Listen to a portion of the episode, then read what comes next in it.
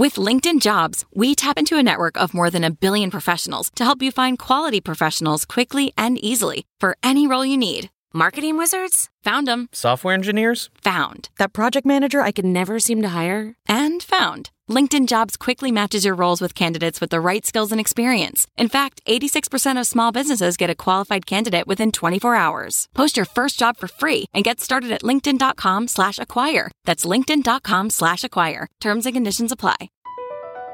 BP added more than $70 billion to the U.S. economy in 2022 by making investments from coast to coast. Investments like building charging hubs for fleets of electric buses in California and starting up new infrastructure in the Gulf of Mexico. It's and, not or. See what doing both means for energy nationwide at bp.com slash investing in America. Our producer, Sarah Wyman, has had this book at her desk for months now, and it's about the Oakland A's. And so, as we've been working on all these episodes the past few weeks, every now and then she just pops up with some new crazy detail about the Oakland A's. So, I dragged her into the studio, complete with cold or flu or whatever is happening to you right now. I yeah, hope you feel better unclear what it is, but it's unpleasant. but this story has to be told. I want to actually tell you, Dan, about this guy named Charlie Finley, and he used to run the A's back in the 70s. And Charlie Finley was a really interesting guy. How so? well, there's like really the best way to put it is just that he was sort of bananas. Like one thing he did that I think really exemplifies his character is he took this mechanical rabbit and installed it behind home plate. What? Literally like a metal Bugs Bunny looking thing with a crate between its ears that would come up out of the ground holding this box of baseballs. That's Jason Turbow. He's the author of the book I've been reading. It's called Dynastic, Bombastic, Fantastic. That's a great title. So the umpire wouldn't have to call to a ball boy. The umpire would press a button and up comes this rabbit and he'd grab a baseball. and The rabbit would go back down. When Finley took over the team, he thought they should have a mascot. He decided it should be a mule, and he launched what he called the greatest mule search in history to find just the right mule to be the team's mascot. And did he find it? He, he found this gigantic mule. He named it Charlie O after himself because why wouldn't he? And yeah, he brought it to the stadium. And one time, Charlie Finley tried to get the mule into the White Sox stadium, and the White Sox owner was like, No, absolutely not. You cannot take your mule here. And so Finley decided he was going to smuggle his mule into the stadium. And he had one of his players, a guy named Ken Harrelson, bring it onto the field before the game. Saw the, the White Sox owner, Arthur Allyn, just viscerally angry about it that this, this mule was on the field after he specifically said not to. The mule ended up trampling Harrelson's foot, put him on the disabled list for several days. But Finley thought it was the greatest thing ever. Right? He just wanted to tweak everybody he could, uh, and and that mule was was was one great way. So I take it that, that Finley was not your average baseball team owner. Oh, absolutely not. The thing is, Dan, and you might already know this, but Major League Baseball historically has been extremely uptight. It's kind of like a gentleman's sport. Um, and back in the day, they had extremely specific rules about how players had to look and behave on the field, especially. So there were rules like players weren't supposed to have facial hair because only hooligans had facial hair.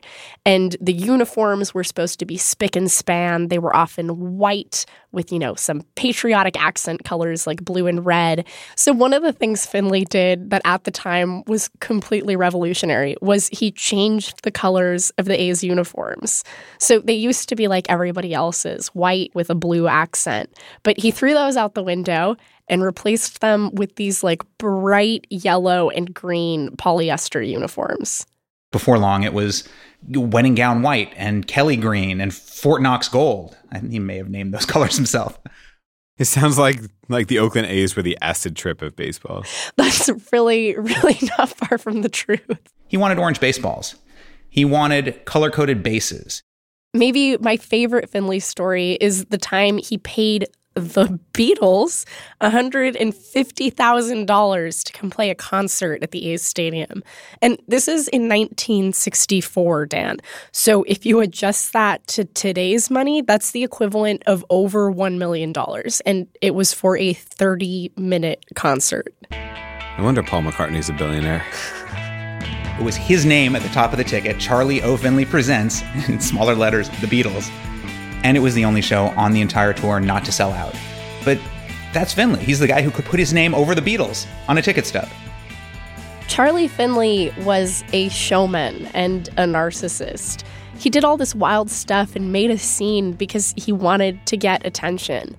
But maybe the craziest part of the Charlie Finley story, Dan, is that if you were to have walked out onto that A's field and stood next to Harvey the Mechanical Rabbit behind home plate and looked up into the stands, you would have seen almost no one. From Business Insider and Stitcher, this is Household Name. Brands you can trust. Brands you know, stories you don't. I'm Dan Bobkoff. McDonald's Big Mac. Only Starbucks. Major League Baseball is a business, and the product Charlie Finley was selling was himself. As he funneled money into his antics, Finley's brand became the team's brand unconventional, scrappy, and a little bit rebellious. But the fans weren't buying it. Charlie Finley was the first A's owner to make the mistake of underestimating Oaklanders, a fan base that wanted a team that played for them, not for the ego of its millionaire owner. But the brand Finley created also empowered A's fans to battle with the team's leadership. And it's the reason fans are still fighting for the team. Today, who owns the Oakland A's? Stay with us. Before we really get going, I have one more Charlie Finley story for you. It starts in 1972 when Reggie Jackson, one of the A's star players, showed up to spring training with a full face of hair. This, in and of itself, wasn't that unusual, but when Reggie refused to shave, his teammates got worried. They thought Finley might pitch a fit, so to diffuse his reaction, they all grew mustaches. Finley was thrilled and he paid them $300 each to grow a mustache in 72. I came to the A's with a mustache and I didn't get $300. Still pissed off about that. Billy North played center field for the A's at the same time Finley was running the team. North and his teammates knew they looked ridiculous with their mustaches and their bright yellow uniforms. They didn't care because their team was good. We knew how to play baseball. The Mustache Gang was full of all stars and Hall of Famers. Guys like Reggie Jackson, Catfish Hunter, and Rollie Fingers. Billy North led the league in stolen bases two seasons in a row. But the A's were rough around the edges. Rollie Fingers once launched a laundry cart at his teammate's ankle in front of a room full of reporters. Reggie Jackson's hitting record on the field was matched only by his punching record in locker room fights. Catcher Ray Fosse missed three months of the season after he crushed two vertebrae in his neck, breaking up a locker room brawl between Jackson and Billy North. I have four rules in the locker room. I said, don't go in my locker. Don't do those little grab ass things that you guys do when you're naked. I don't play in jokes and I don't talk about anybody's old late. There are rules. But the A's didn't have many official rules, and that's because Finley was running the team, and he really only cared about one thing. Well, you know what the deal was. We won. Okay? And welcome to Game 4 of the 1972 World Series. The National League champions, the Cincinnati Reds, versus the American League champs, the Oakland A's. The A's won the World Series in 1972. The 1972 World Series. 1973 Their second consecutive World Series championship. and 1974. They're still the only Major League Baseball team, other than the New York Yankees, to have done that three times, back to back to back. Charles O. Finley being led off now, carrying an Oakland pennant as he heads for the dressing room. And every time it happened, no one saw it coming. Like in 1974, the A's faced off against the Los Angeles Dodgers. Everyone was sure the Dodgers had it in the bag. One of these guys on the Dodgers said, We're a much better team. There's only two guys on the Oakland A's that could even start on our team. Five games later, we sent them home. And they're talking about only two guys could play on the team. The arrogance. I said, man, we could give a damn about this, but we gonna beat these. but even when the A's were winning, they weren't drawing huge crowds. Fans weren't impressed with Finley's flashy stunts because while he was spending money on mechanical rabbits and fireworks, Finley was scrimping on players' salaries and real improvements to the stadium. We used to call it the mausoleum. Because there were so few people there? Yeah, there were times that, I mean, you, 500 people. Wow. And that. At rock bottom in the Finley era, the A's attendance was around 300,000 for a whole season. Other teams had five times that in a typical year. And the problem, by most accounts, was the guy who'd built this amazing team, the very foundation of the A's proud contrarian identity. Charlie Finley was absentee. He never put his arms around the community. He came in and out on a plane. This is Andy Dolich. He took over as the A's executive vice president after the Finley era ended. And Finley lived in Chicago and on his farm in Indiana, absentee ownership. And when he was in Oakland, Finley was impossible to work with. While he was perfectly willing to dole out money on hijinks and expensive PR stunts, he didn't want to pay for the boring day to day stuff. He whittled the team's administrative staff down to just four people. He worked as his own PR director. He negotiated his own TV and radio contracts. He went through 17 team managers in 20 years. His relationship with fans wasn't any better. Here's author Jason Turbow again. Once he realized he wasn't going to attract the attention he wanted, he gave up. He he said he was going to move to Oakland with his family. He never did. He never never tried to become part of the community fabric in the East Bay. And the fans knew it. They they could sense it. Finley threatened to move the A's out of Oakland almost constantly. Seattle, Louisville, Milwaukee, Denver, Texas, all of them were on the table. Even while the A's were playing in the World Series, Finley was entertaining better offers behind the scenes. After they won the 72 World Series, he didn't invite the Oakland mayor to throw out the first pitch. He invited the San Jose mayor. Why? Who knows? You know, that's just kind of who he was.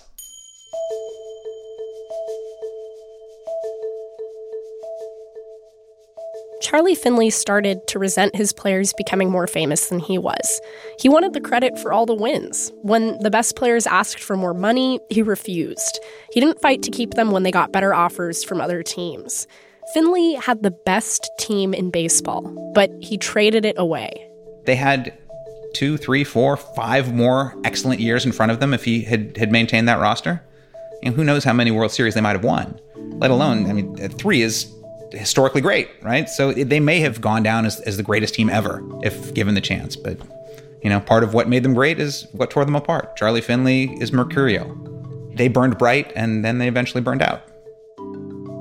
By the late 70s, the A's were in bad shape. The team was hemorrhaging money because fans weren't buying tickets to games. Charlie Finley had torn the team apart. After the break, Oakland puts the A's back together. Stay with us.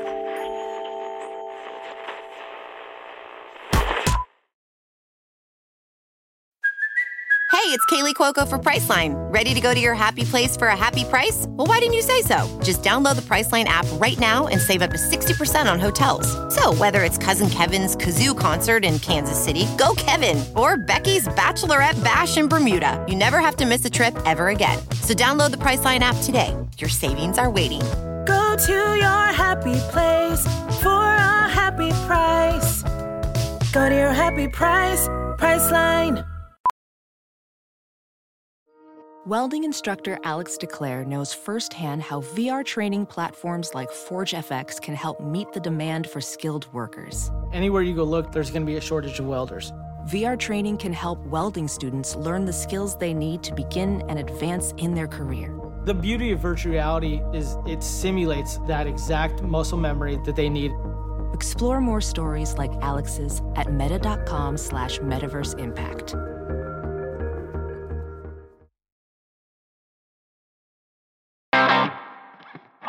We're back. So, we've just heard about this guy, Charlie Finley, who seemed at first like this marketing genius showman who built a winning team, but was actually just an egomaniac who didn't really care about the city or its fans. So, by the late 70s, the A's in their crazy uniforms were in bad shape.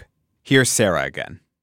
If you're the owner of a team in this situation, a baseball team that isn't making a lot of money, you have two options invest in the team where it's at or bail. You can sell or move the team. Finley chose the second option. And while he was trying to get the A's off his hands, he basically stopped paying attention to the team and the Coliseum. Some days there was almost no one working the ticket booths. Lines to get into the stadium were so long that fans couldn't get into the game until it was halfway over. But after years of this, after years of failed deals, Finley finally found a new owner the Haas family, owners of Levi Strauss and Company. When they walked into the A's office, it looked like nobody had worked there in years. The phone didn't work in reception. The A's three World Series trophies were just sitting on a shelf, collecting dust. And I, I, clearly knew what a World Series trophy looked like, but I had never seen three in one room at one time 72, 73, 74. This is Andy Dolich again. The Haas family hired him to clean up Finley's mess, in this case, literally. There were files and papers stuffed in the World Series trophies. So I just said, wow. You know, owners in sport have paid hundreds of millions of dollars to try to win one of these. and right now, you know, they're being used as an unsophisticated file folder Dolich felt like Charlie Finley had left him a gift. Finley'd spent all this time building a team with a rock solid identity and a track record of success, and then he'd driven it straight into the ground. The Coliseum needed maintenance and modernization. The A's needed better players, and Dolich needed to win back the community Finley had alienated. He didn't go after what was essentially his marketplace, the people. Oaklanders. Oakland's my blood. Jorge Leon has been going to A's games since he was a kid, and he spent almost his whole life in Oakland. You know, I know the ways of life. I know the ways of an Oaklander. You know, an Oaklander's like, we don't ask for anything, we do it. Oaklanders, as it turns out, have more than a little bit in common with the A's team Charlie Finley built in the 70s. Listening to Jorge describe Oaklanders, he could be talking about the A's the the underdog. Like we're always in the shadow of something. We're supposed to lose. We're supposed to not be who we are. We're not. We're supposed to act a certain way. We're supposed to do this and that, but we don't. We we're, we are our own. We have our own sense of pride, our own sense of doing things differently, and it, it's a reflection of these great Oakland A's teams. Jorge was born in the 80s, a couple years after Charlie Finley sold the A's to the Haas family. He drove me through the neighborhood where he grew up in East Oakland, a two minutes drive from the Coliseum. So, as a kid, I used to hit baseballs from here all the way up there. I used to pitch right here. Back when Jorge was growing up here, this part of East Oakland was what he would call rough. It didn't seem like the best place to host a Major League Baseball team. Oakland was hit hard by the crack epidemic in the 1970s. Gang violence was also a problem. At one point, Oakland's murder rate was double what it was in San Francisco or New York City. Jorge feels like people take one look at the place he comes from and assume it's not worth their time. And he was very clear with me from the beginning. Oakland is not the kind of place you can read about on the internet and just understand. If you Google it, you might get the wrong impression. That everyone that everyone's shooting someone. That's Jorge's baby you're hearing in the background. Or that there's nothing to do in Oakland, or there's nothing to see in Oakland, that there's no history in Oakland. But Oakland does have a history, a long one. And as we're driving around the city, Jorge points out landmarks through his rolled down window the Oakland Municipal Auditorium. That's where Martin Luther King came, gave a speech, and also uh, Nelson Mandela. Oakland Technical High School. Where Rickey Henderson went to school, where Marshawn Lynch went to school. Rickey Henderson, A's Hall of Famer, and Marshawn Lynch, former NFL running back. We drive past Lake Merritt in the middle of downtown Oakland. The drummers. That's why we call it the heartbeat of Oakland. People are spread out all over the lawn next to the lake. There's a group doing yoga.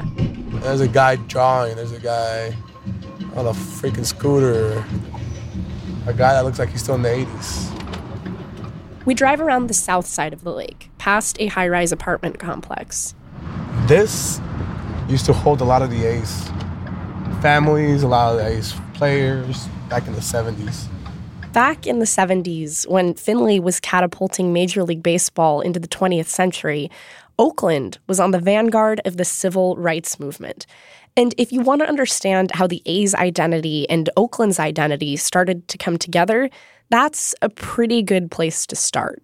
Here's Billy North again. It was the center of a lot of activism, you know, and I just, I'd sit up with Huey Newton and some of the guys in the Black Panthers and stuff like that, hang out with some very enlightened people. The Black Panthers were founded in Oakland in 1966 in response to police brutality against the black community. During the 60s and early 70s, they started their own patrols, following Oakland's majority white police force around black neighborhoods. Almost half of Oakland's population was black at the time.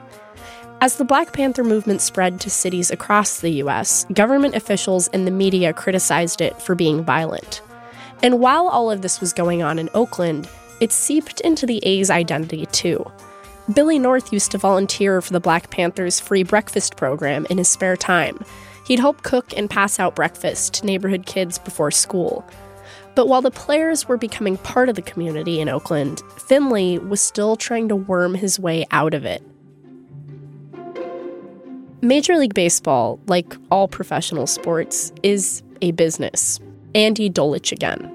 The color of the fluid that flows through the veins of professional sports is green, and it's getting greener by the day. That is to say, millionaires and billionaires aren't buying up baseball teams for the peanuts and cracker jacks. Instead, they use phrases like this Owners are in this to increase their net asset appreciation. Owners are out to make their teams worth as much money as possible. And what a team is worth can have to do with a lot of different factors. How good the team is, sure, but also where the team is, and whether the people in that place will pay money to come watch the team play baseball. And after Finley's failures, it didn't look like Oakland had great money making potential. But according to Dolich, the Haas family didn't buy the A's for net asset appreciation. Their strategy was to engage more with the community in the East Bay, almost like a form of philanthropy. And that strategy turned out to be great for business. In the decade after the Haas's and Andy Dolich took over, the A's overall yearly attendance went up by 900%. The A's went to the World Series twice and won it in 1989. And Walter Haas didn't make that happen by moving the A's out of Oakland. He did it by buying into Oakland. And what he wanted to do was make the A's basically a part of the community, like a library, like an art museum, like a science museum, that the fans felt an ownership of.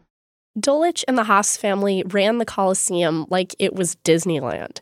They poured money into the stadium, hiring staff and building new activities to entertain fans at the game, and it worked. But more importantly, the A's started investing in talent, paying for big long term contracts with star players, guys like Rickey Henderson, Dave Stewart, and Dennis Eckersley, who all had roots in Oakland. My biggest pet peeve is when people say, Oh, yeah, I've dreamed about wearing the pinstripes my whole life. Jorge Leon again. When he says pinstripes, he's talking about the Yankees. It's like, do you know how weak the Yankees used to be when you were a kid? Like, me as a kid, when I was a kid, my dream was not to wear pinstripes. What the hell's in New York? Why would I want to go play for, for the Yankees? Jorge grew up in the wake of an Oakland sports renaissance. The Golden State Warriors, who played right next door to the Coliseum, won the NBA championship in 1975. And the Raiders, who shared a field with the A's, took home the Super Bowl trophy in 1976, 1980, and again in 1983. Oakland, famous for its activism, for fighting for the underdog, was winning. And it was glorious. Back then, everyone wanted to wear A's gear. Back then, everyone wanted to wear Raiders gear, you know? So those teams put Oakland on the map. But now that these Oakland teams are champions, worth millions and billions of dollars, their owners are seeing green. If these teams are worth this much in Oakland, could they be worth even more somewhere else? NFL owners, of course, yesterday voted to move the Oakland Raiders out of the Bay Area and to Las Vegas. And emotions have been Them moving to Las Vegas is like, sh- that shouldn't have been allowed. The Warriors, who are basically unbeatable in the NBA right now, are leaving too. And even worse, they're abandoning Oakland to move across the bay to San Francisco. Don't even get me started on that, too. It's, it's, it's bullshit.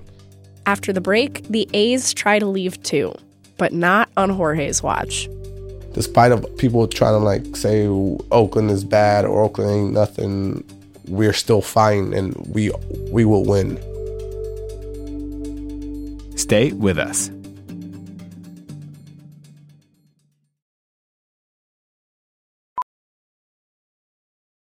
As a professional welder, Shayna Ford uses ForgeFX to practice over and over, which helps her improve her skills. The more muscle memory that you have, the smoother your weld is. Learn more at meta.com slash metaverse impact. As you write your life story, you're far from finished. Are you looking to close the book on your job? Maybe turn a page in your career? Be continued at the Georgetown University School of Continuing Studies. Our professional master's degrees and certificates are designed to meet you where you are and take you where you want to go. At Georgetown SCS, the learning never stops, and neither do you. Write your next chapter. Be continued at scs.georgetown.edu slash podcast.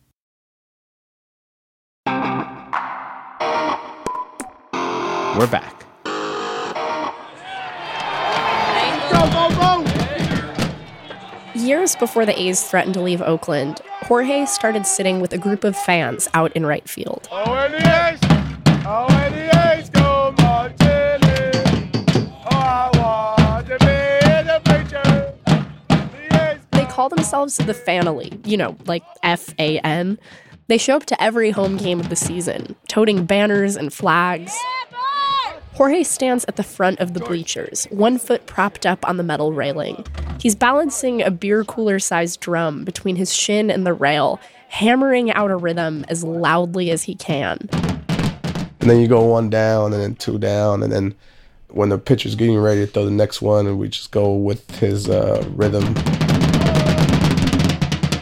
And then try and throw off the batter by banging faster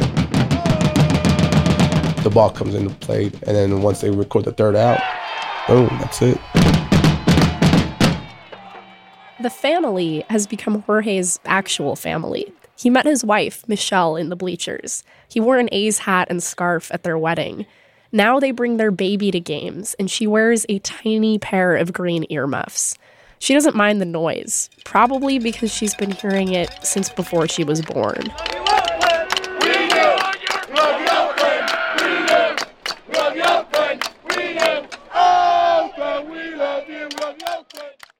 A couple years ago, the A's started talking about moving out of Oakland again. Attendance had been falling for years, even though the A's had showed a couple of really good seasons. In fact, one of their seasons was so remarkably good that the journalist Michael Lewis wrote a book about it. You might have heard of it. It's called Moneyball. Brad Pitt starred in the movie. The problem we're trying to solve is that there are rich teams and there are poor teams. Then there's 50 feet of crap. And then there's us. But even the Moneyball season didn't draw crowds. Because instead of signing big contracts with players the fans knew and loved, the A's paid peanuts for guys who were older or coming off big injuries or underutilized on their teams. And even though those guys ended up being really good, Oaklanders didn't feel invested. These guys weren't like Rickey Henderson. Rickey Henderson, no contest. Or Mark McGwire. Mark McGwire launches one deep to left field. This one is going. They were players nobody had ever heard of. And sure, they exceeded expectations, but fans weren't lining up to see them play. A couple years later, in 2005, John Fisher and Lew Wolff bought the A's, and they decided to move the team to San Jose. Jorge Leon remembers hearing this announcement, imagining for a second what his life would be like if the A's left Oakland. But the Oaklander in him wasn't going to let the A's go without a fight. Like I would tell people, if they start putting a show in the ground or in San Jose or something like that, I would lay down on the bulldozer or whatever it is and for them not to do anything. Jorge organized a walkout during an A's game. He contributed to a website with a list of A's owners' PR mistakes and snafus from 1995 to present. And then he started hanging signs criticizing Lew Wolff in right field. The first one that was out there was uh, Wolf lied, he never tried. And the securities came and um, tried to escort me out. I was like, no, why? So you, you got to remove that sign. I'm like, I can't. It's freedom of speech. Jorge went back and forth with the security guard about freedom of speech. The security guard threatened to call the Oakland Police Department. While this is going on, one of the guys from the bleachers started a Lew Wolff sucks chant, and it started like the whole section started chanting it, and it was so loud that like security was getting mad, and and OPD came Police escorted Jorge out of the stadium, but a reporter from the East Bay Express had watched the whole thing happen. He wrote a story about it. And then the San Francisco Chronicle picked it up, and the San Jose Mercury News ran a profile of Jorge on its front page. It got so big that like Lew Wolff invited me to the suite to talk to me. All right, and so I was like, okay, you know, I accepted it, and then I went. I had a Green Stampede shirt, I had a ball signed by all the bleacher people that said, keep days in Oakland. They met up in Lew Wolff's suite. It was Mother's Day. The A's were playing the Tampa Bay Rays. Lew Wolff had come prepared with printouts of emails and letters he said proved he'd done everything he could to keep the A's in Oakland. This was something he'd been saying publicly, over and over, that he'd exhausted all of his options. It wasn't possible to keep the team in Oakland. Fans like Jorge weren't buying it. I, I just remember him handing me a binder, show, sh- talking to me, showing me like, "Oh, look, this is what I tried here." Like, okay, but how did you even try to resolve these issues at all, or did you just give up as soon as someone said no? Struck him out. While Jorge and Lew Wolff were talking, A's pitcher Dallas Braden was throwing a perfect game. The other team didn't get a single man on base the whole game. And just so you know, there have only been 23 perfect games in the 143 year history of Major League Baseball. Retired. 18 in a row retired by Dallas Braden. He left like around the sixth inning or seventh inning. He was eating peanuts, and he put all the peanuts on top of the shirt that we gave him. Never took it. Meanwhile, there's a perfect game going on. You don't leave in a perfect game. He did it! Dallas Braden has thrown a perfect game. Lew Wolff didn't come around to Jorge's thinking during that meeting, but the A's did stay in Oakland, strangely because of their crosstown rivals, the San Francisco Giants. The San Francisco Giants own the rights to the San Jose market, and they are saying no way to letting the A's move there. San Jose wanted the A's to move to their city, but the Giants claimed San Jose was in their territory. And the whole thing became so contentious, it actually went to the U.S. Supreme Court. Uh, developing right now, the city of San Jose wants the A's to move there so bad it is now suing Major League Baseball. The city is crying foul and hoping to force a decision to allow the A's to move from Oakland to the South Bay. The city of San Jose lost, and the A's stayed put, for now at least. Lew Wolff stepped down. And now there's a new guy in charge, team president Dave Kaval. And talking to him, I get the sense that he gets it how this team, the city, and the community all fit together. We are rooted in Oakland. We have 50 years of history in this community, and we don't view Oakland as a negative. We view it as our great strength, and it's something we're building everything on top of. Kaval has office hours for A's fans once a week. Fans, including Jorge, write to him on Twitter all the time, too, with comments and suggestions. Kaval writes back. Just last month, the A's dropped $33.5 million to keep Khris Davis, their star player, on the team for two more years. Pretty much the opposite of the Moneyball strategy. Fans read this investment as a commitment. And as far as commitments go, there's an even bigger one in the works. Dave Kaval is fighting to get a new ballpark built at Howard's Terminal alongside the waterfront he and A's leadership have even been working with the family on ideas for the new stadium, trying to heal old wounds. Jorge is cautiously optimistic about Kaval and the plan. Until that shovel hits the ground, I don't believe anything. And that's why I worry about it. Like it's it's always in the back of my mind. Jorge drove me to where the new stadium will be, if it gets built, that is. Straight ahead is where it's Howard Terminal. This is where the A's want to build. This whole port right here. The plan is already running up against hurdles, like a coalition of maritime workers who say the new stadium would eat up waterfront real estate and eliminate their jobs. The A's dispute that, by the way. The whole thing is, I think, like five acres, I believe. The site of the A's future stadium looks like a giant parking lot. Cracked asphalt butts up against the East Bay. Faded steel shipping containers are stacked up in piles under gigantic cranes. It's not a construction site yet, but it's still a bumpy ride. Oh shit! That was a big old pothole. Wow. Oh, my truck's okay. How does it feel being here, knowing that like one day this might be you might be in the stadium now? it feels pretty damn good. I mean, we've been pushing for this one since 2009, 2010. So now that they're finally actually doing it, it's like, man, I don't think it has hit me yet, you know, just because of the fact that, like, again, we've been in this situation before and and we've been we've been kind of backstabbed before and like no never mind so i don't think it's hit me yet but it's exciting to see and that's actually so this would be like center field and the fact that they From inside his pickup truck, Jorge starts sketching out the future stadium around us. There's a building to our left that's been designated a historical site. Jorge can already imagine it built into the facade of the new stadium. Old Oakland and New Oakland fused together by the A's, where the team came from, baked into its future. And Dave Kaval says that's the whole point. It's really a reflection of Oakland. Because I think Oakland has always been on the vanguard of new ideas, whether it's the Black Panthers, whether it's social justice, whether it's art, you know, rap music, whatever that is. The A's have always been like that too, whether it's the Mustache Gang in the 70s and all the great players or Rickey Henderson. It's the same thing now. And I think our fans and even nationally, people looking to Oakland and seeing the type of players that we have and how we're kind of doing it our own way, I think that's really a special thing. And it's something that attracts interest in baseball worldwide.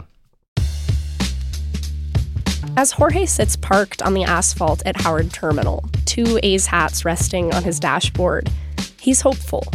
Because for the first time in decades, it feels like he, the fan, and Dave Kaval, the suit, are playing for the same team Oakland. You know we're gonna have tailgate Fridays where when they're building this this stadium, I wanna come and bring food to the workers and put the flags up, have drums, and root for them when they're doing construction. That'd be kind of cool. That'd be something different that we do. And I can't wait for that.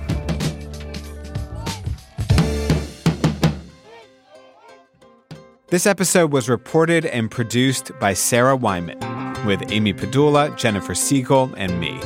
Special thanks to the A's fans who spoke with us for this story, especially Brian Alerningus, Will McNeil, Ensign Casaneris, Andy Cho, and Keith Salmonen. Special thanks also to Michelle Leone and the rest of the Leone family, to Dana Wyman, Eilish O'Neill, and Bruce Maxwell.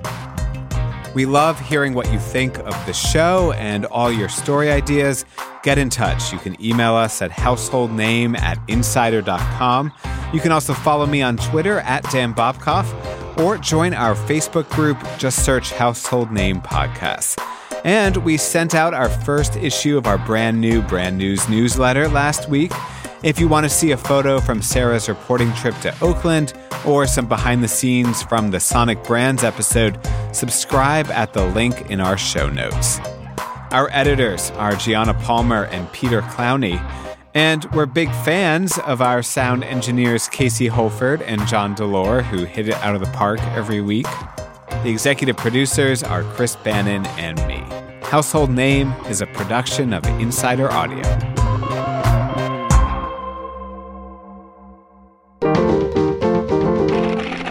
Stitcher. Look around. You can find cars like these on AutoTrader, like that car riding your tail. Or if you're tailgating right now, all those cars doubling as kitchens and living rooms are on AutoTrader too. Are you working out and listening to this ad at the same time? Well, multitasking pro, cars like the ones in the gym parking lot are for sale on AutoTrader. New cars, used cars, electric cars, maybe even flying cars. Okay, no flying cars, but as soon as they get invented, they'll be on Auto Trader. Just you wait. AutoTrader.